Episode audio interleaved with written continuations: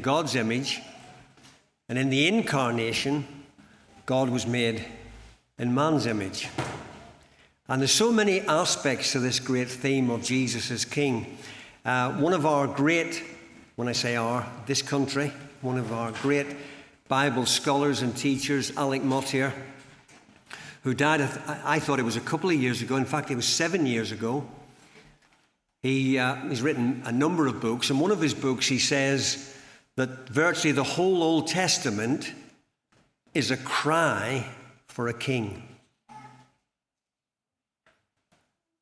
If you go through the kings of Israel, Judah had 20, Israel, the northern kingdom, had 19. Judah's kings, out of the 24 of them were good. Out of the 19 of Israel, none of them were good. And so there is a cry for the king. Now, I've got a very strange objective this morning, and that is that I want you to come into church and then go out of church this morning having learned that you know very little. Now, you'll see what I mean by that as we go along. Uh, sometimes it is good for us freely to acknowledge there are so many things we just do not know.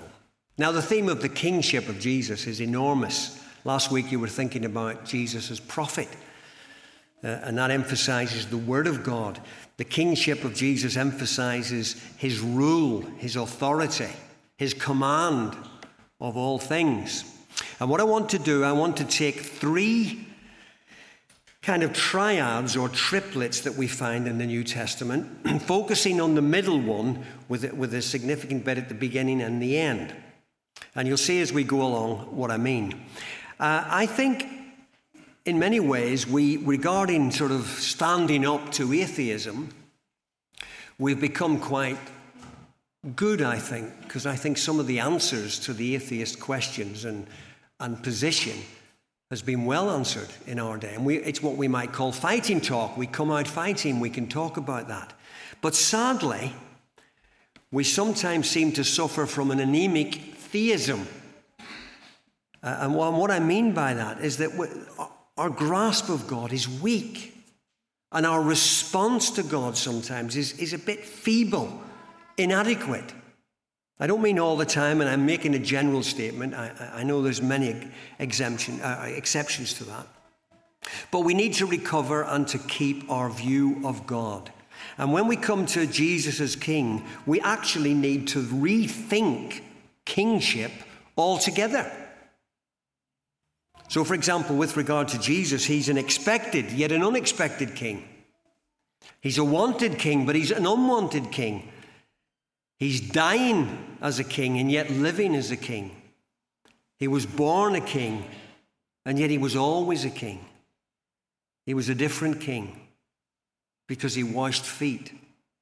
He was an enduring king. Our queen reigned for 70 years. Jesus has an everlasting kingdom and an everlasting kingship.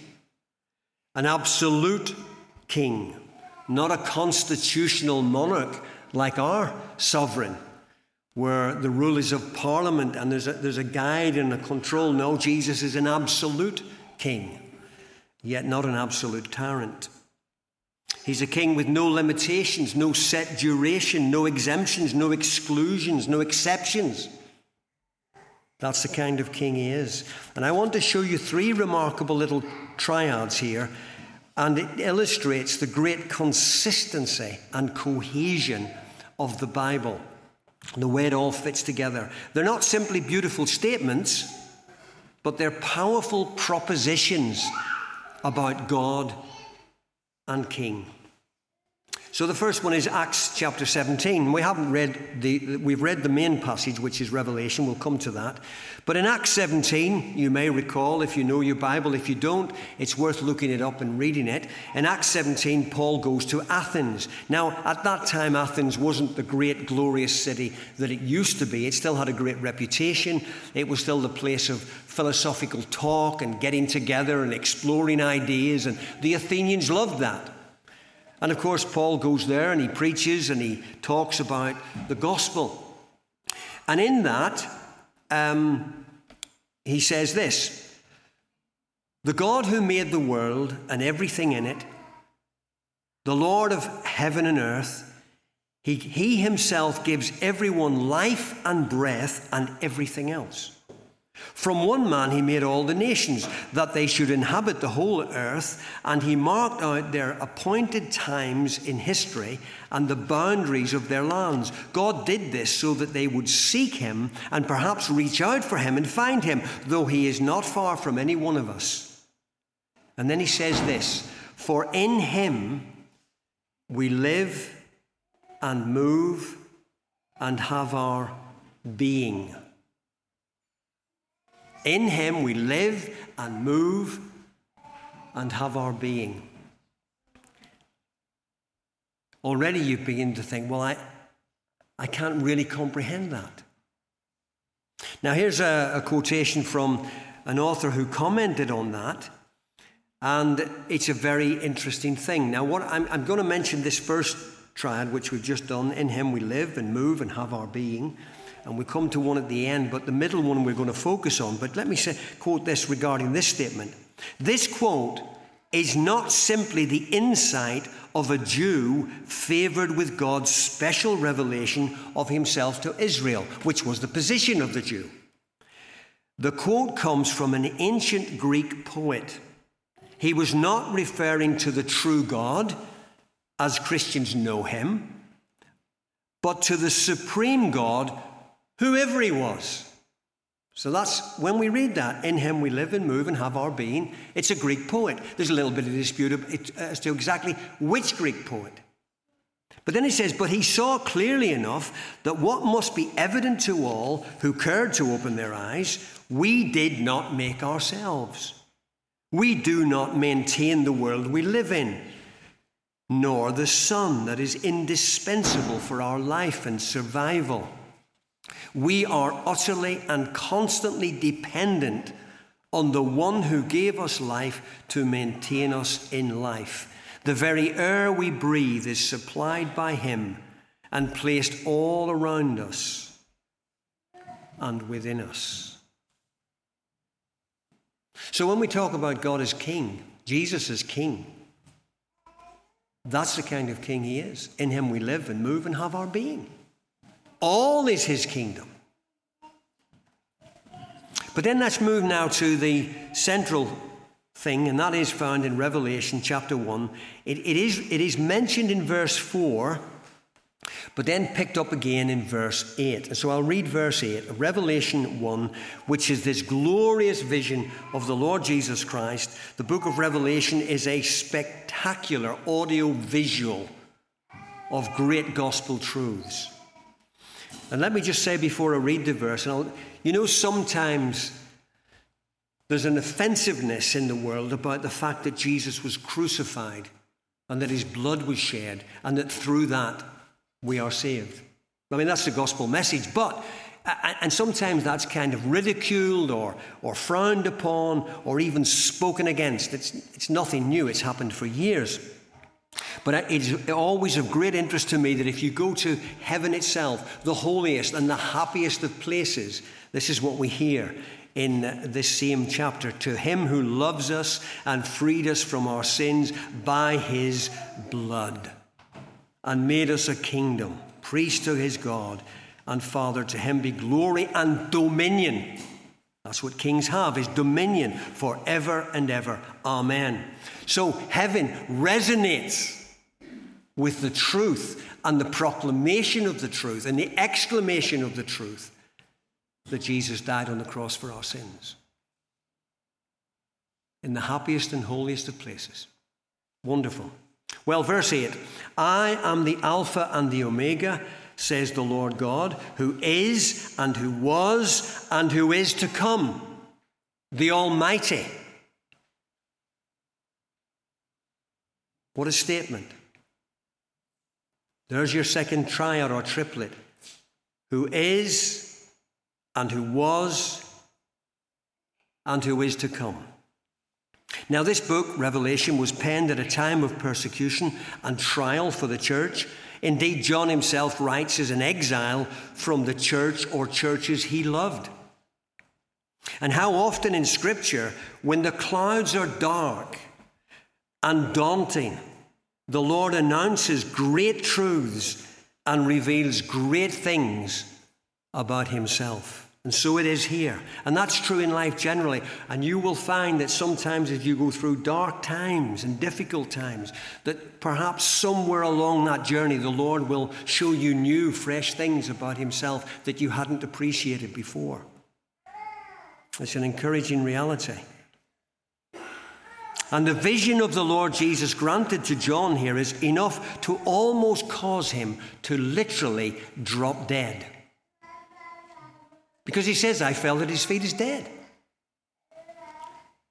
Great crises cause us to look up to our great God. And we need, always need, a fresh vision of our God as he is. And what does this great verse in this great chapter, in this great book, tell us? What does it tell us? Well, we'll focus just on this the Lord God who is and who was and who is to come. Let's just try and reflect on that. He is the God who is. The God who is. Perhaps it literally means in the Greek language, the being one. He is. Being. He is being. How great a being, Lord, is thine, which doth all beings keep, wrote the hymn writer. And he is, that is to say, he presides over his creation, and no events or no occurrences diminish his presence and power in and over creation. Nothing in all creation, whether the natural world or the world of mankind, can change the fact that he is. Herod couldn't do that when he tried to kill the king at Bethlehem.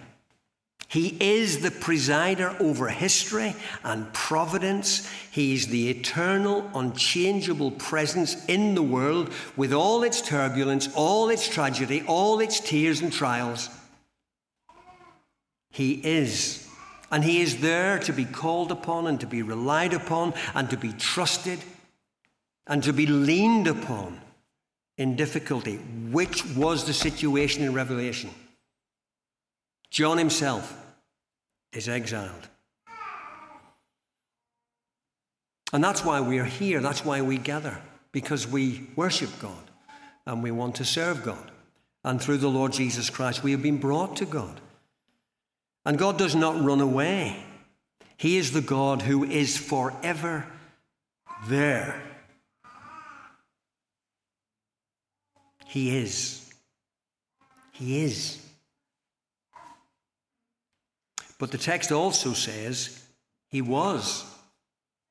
He not only presides over creation, he precedes creation. And creation proceeds from him. His eternality, his being, he was there when there was nothing.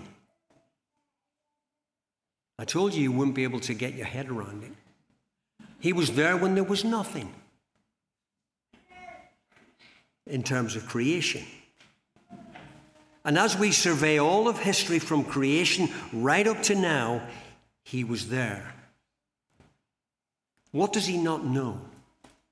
What has he not seen? Without him, nothing was made that has been made. That's what John wrote in his gospel. And the Lord God questions Job as he emerges from all his sorrows. And the Lord puts to him, I know, a whole series of questions. One of them is this Where were you when I laid the earth's foundation? Tell me if you understand. Where were you when I laid the earth's foundation? Worth asking yourself that. Where was I when God laid the foundation of the earth? Where were you? Where were we? And because our God is truly omnipotent, the Almighty, we can be truly confident. Omnipotence for Him means confidence for us. He was. He was. And he is. And then the text carries on. He is to come. So the fact that he is means he presides over creation and history. The fact that he was means that, that he um, rules over all these things. But he is to come. And again, this is hard to comprehend. Well, it's, at one level, it's impossible to comprehend. He preordains all things. And in his coming is the consummation of all things. We utterly reject the idea that the world is just, and history is just one endless cycle. This is not so. This is not the truth. The truth is, it is linear and it has a beginning and it will have an end and a consummation as far as time and history is concerned. He is to come. And this idea is already in the, in the, in the expression, I am the Alpha and the Omega, the first letter and the last letter of the, the Greek alphabet. And you know as well as I do, if you buy a book on, uh, what shall we say, the A to Z of Leeds United, all right? What that means is, or whatever it might be, whatever the book might be, the A to Z of how to play the guitar. You know what it means. It means everything in between. I bought myself a, an A to Z of Leeds so I can walk around every street in Leeds. And that's what, what this, so what God is saying is from the beginning to the end and everything in between, I am the Almighty. If the sea is calm, it's because He commands it. If the sea is tempestuous and turbulent, He still commands it, and it awaits His peace be still. And the devil deceives and divides and destroys and disrupts in this world with all its turmoil, but He is to come. He is to come. And that's particularly powerful, isn't it, when we think of all the prophecies leading up to the arrival of Jesus in Bethlehem? Don't ever forget that. These things were written centuries before and, and, and beautifully unfolded, even though some of it was quite unexpected. And every word and every promise was fulfilled. He is to come. He came, but he is to come. Now, this is a remarkable thing. And in the book of Revelation, the beasts, which symbolize the nations, the beasts rise and devour, but he is to come. That's the way the book flows. Now, perhaps the ultimate example of this God preordaining all things, which does not exclude human accountability and responsibility. This is why we can't get our head around this totally, but God is the absolute ruler of all things. He is and was and is to come. The greatest tragedy of our sinful world was in the hands of the Alpha and the Omega. What do I mean? Acts 2. Whenever Peter's speaking about the death and uh, trial of Jesus and all the things that happened to him, he says this This man, Jesus of Nazareth, was handed over to you by God's deliberate plan and foreknowledge and you, with the help of wicked men, have put him to death by nailing him to the cross. But God raised him from the dead, freeing him from the agony of death, because it was impossible for death to keep its hold on him. And the children of faith realize that this cannot be fathomed, but we rest in God we rest in God. And so there's the second triad. Isn't that amazing? Isn't that a wonderful statement? So in Him we live and move and have our being, said the Greek poet, without even really understanding it. He'd got hold of something. But then the Lord God Himself announces that He is the Alpha and the Omega and the one who is and who was and who is to come. How do you respond to that? Well, you come to the third triad. And in the book of uh, Romans and chapter 11, because in, in chapters 9, 10, 11, Paul reviews the history of the world, particularly with regard to the promises made to Israel and the apparent failure of God's promises. And he explains that God's word has not failed. It's a complex chapter. When he gets to the end, he says this Oh, the depth, oh, the depth of the riches of the wisdom and the knowledge of God, how unsearchable his judgments, his paths beyond tracing out. And then here's our third triplet For from him and through him and to him are all things. That's how you respond. And then he says, To him be glory forever. Now, the people of this world look maybe at this gathering and particularly praying, when you think about it, it's often picked up on what is the point of praying? Well, that then becomes a rather silly statement in the light of the one who is and who was and who is to come. In the light of the one in whom we live and move and have our being. In the light of the one who, from him and through him and to him, are all things. Prayer is the most natural thing in the world. In that pure sense. Men and women of faith see the greatness of God and they hear the call of God and they follow it. Sacrifice thank offerings to God, Psalm 50.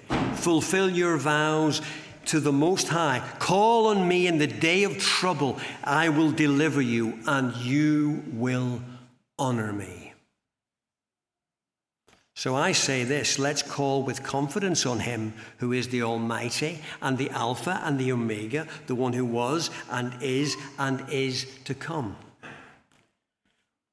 I'm sure some of you, most of you, probably remember at the time of our present king becoming king, there were those who protested with their, their little banners, Not my king, uh, with respect to any Republicans who may be here this morning. But that's what, that's, what pe- that's what people said. And the world still says, with those of old, regarding Jesus, we will not have this man to rule over us. That's what they said. And that's what so many still say. But those who trust and believe and follow and have known his grace in his hand, we say this He is my king, and no one else but him is my king. He's the one that calmed the sea. And so often in the book of Revelation and in the Bible in general, the sea is a picture of a troubled, turbulent, tempestuous world. And that's the world we live in this morning. And it's true, isn't it? And we just turn on the TV or pick up a newspaper and it's there in front of you. The world is in turmoil. And it's always in turmoil. As long as I can remember, There's been turmoil and trouble. And perhaps there are some of you here that know more about that, that than some of us. He is the one who calms the sea. And obviously, there is comfort and help here for us. And, and there's every reason and encouragement to be people who pray. But also, there's multiple implications of all of this. I'm, I'm, I'm just going to sketch out some things. Worship in approaching God myself, yourself, or especially like this with other believers, when we worship a God, is it not fitting for reverence and respect and, and, and, and humility mixed with joy and solemnity? You see how it all. He's the God who is and who was and who is to come, the Almighty. What about coming to your Bible? Particularly, I'm thinking of when you read the Bible in your home on your own as you pick it up each day. or endeavor to pick it up each day. You read the Bible, this is the word of Him who is and who was and who is to come. It's a unique and special revelation from Him, from His throne. It's the word of the King. What about our view of the world? How do we see the world? How do we see the history of the world? How do we see the state of the world? This world in turmoil. We see it through the eyes of Him who is and who was and who is to come. It, it, it affects the way you see the world. And you young people, you're growing up where you're being fed all kinds of things. Don't ignore this as you try and shape and form the way you will see the world that you're growing up in. It's a corrective when my spiritual vision gets blurred for whatever reason. I have to confess, I'm well overdue to go to the opticians. And the phrase, it should have gone to Specsavers, really applies to me, I'll tell you. I can't see so well, and when I'm driving at night, it's terrible. I must hasten to the optician as quick as possible.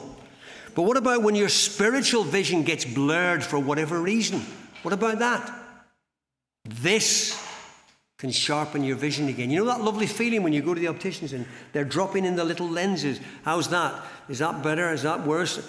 And the image becomes crystal clear. Then you walk out of the shop and you think, oh, that's what the street looks like. And we need, we need a sense of that, you know, in, in, in the things of God. This is the God that we worship. This is the gospel that we preach. And I want you to have, I want you to have a view of God that almost causes you to drop dead. I want you to have a view of God where you, you say to yourself, I cannot comprehend that.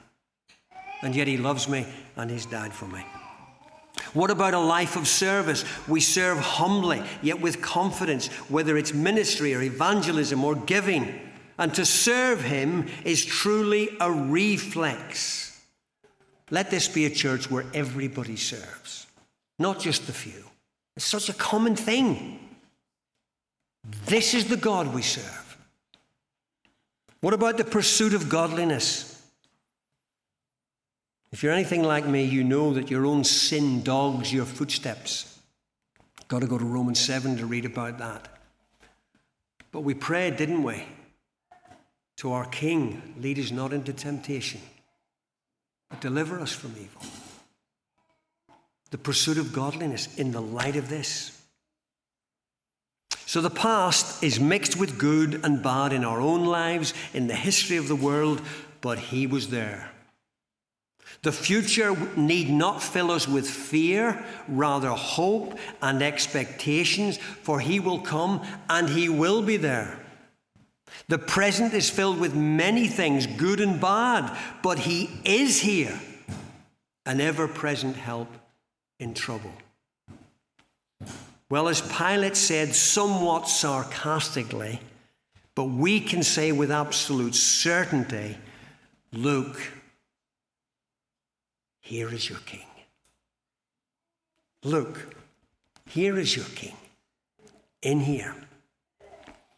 Let me finish by just quoting you something from the, I don't know, unmatchable um, sermon. I don't know if you've ever heard this sermon. I'm not going to quote the whole thing, don't worry. By Shadrach Meshach Lockridge about God as King. The, at one point, he, he has a little run just on the kingship of Jesus, and we'll finish with that. He's indescribable, he's incomprehensible. He's invincible. He's irresistible. He's the king of the Jews. That's a racial king. He's the king of Israel. That's a national king. He's the king of righteousness. He's the king of the ages. He's the king of heaven. He's the king of glory. He's the king of kings. And he's the Lord of lords. Dear friends, let us join John at his feet. Amen. We're going to sing, sorry, we're going to sing before communion. Um, one of, uh, really, it's a lovely, all creatures of our God and King. Lift up your voice and with us sing, Oh, praise Him. This thou burning sun with golden beam, thou silver moon with softer gleam. It's a beautiful little hymn, sort of bringing praise to God our King. So let's sing this, and then we'll be coming around the Lord's table, and Tony will lead us.